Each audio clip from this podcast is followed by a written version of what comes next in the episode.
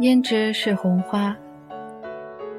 汉元寿二年，即公元前一百二十一年，年轻的霍去病耳际飘过暖暖的春夏和风，伫立于祁连山路，百花齐放，峰峦绵延，如此美景，却丝毫不能使他动情。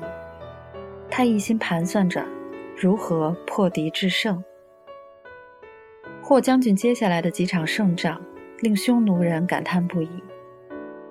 西河旧事里碑吟着：“使我祁连山，使我六畜不翻稀；使我胭脂山，使我妇女无颜色。”吟唱六畜不翻稀可以理解，但失去了胭脂山，只是一座山而已，为何会让匈奴妇女脸上失去了颜色？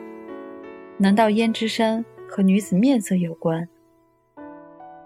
话说胭脂山的发音像极了胭脂山，在其他文献上更有胭脂、胭脂、胭脂、脂、脂等不同的称呼。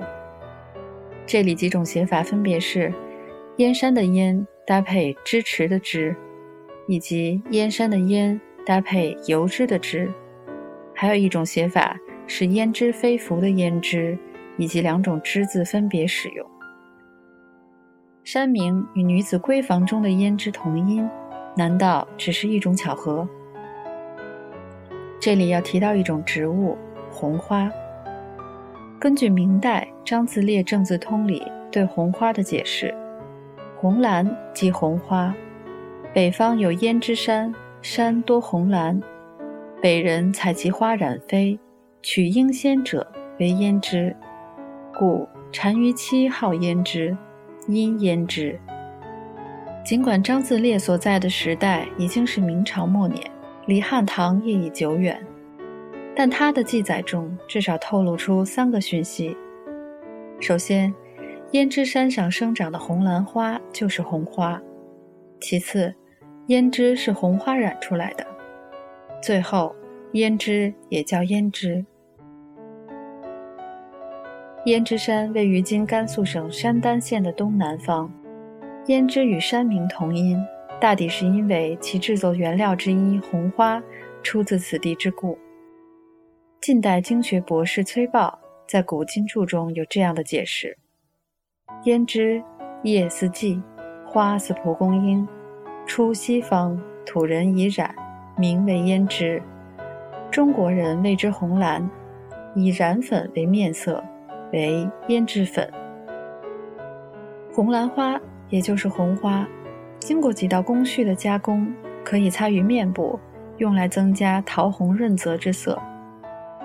匈奴首领单于之妻称胭脂，与胭脂同音，正是以这种绯色化妆品来指代容颜娇美的女子。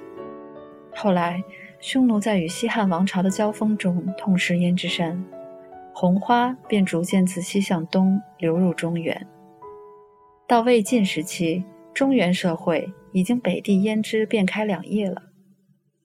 至于崔豹为何称胭脂为胭脂，有一种说法是，燕国产的红花质量上佳，提取红花的色素，加入油脂做成的化妆品，便有胭脂之名。红花的种植和萃取色素的方法。被清楚地记载于北魏贾思义的《齐民要术》里，年代大约在公元四百五十到五百年间。文中写道：“红花开花时，花枝高度约到人的胸部位置，花开于顶端，因叶片有尖刺，采摘工作需趁着清晨露水湿润、刺不坚硬之时进行。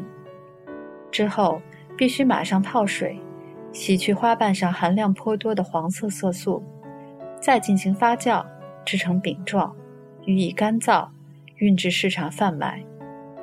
文中还说，做胭脂时要用灰烬作为萃取色素的药剂。揉花十许遍，试尽乃止。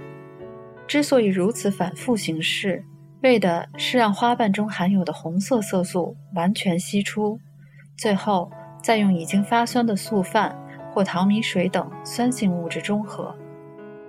这种技术性的文词表明，公元四五百年，贾思义已经对黄河流域下游区域红花种植、色素处理技术相当了解。而在这块土地上生活的中国人，必然在这之前已经经历了一段很长时间去摸索、完善那样的技术。红花经过萃取，染出的是桃红色，而另一种用来制作胭脂的材料紫卯，萃取后的色素呈带紫的红色，可以用来制作口红、腮红等。紫卯又名乙卯，紫矿、紫草茸、紫梗，是一种寄生于树上的虫体。关于它的产地，根据李时珍的说法，有波斯和真腊。即柬埔寨两处。不过，在当时，这种材料是进口的，获取不便，与朱砂、红花等原料相比，显然难于普及。这篇文章出自《中华遗产》杂志，二零一二年第十二期，作者是曾启雄先生。各位晚安，好梦。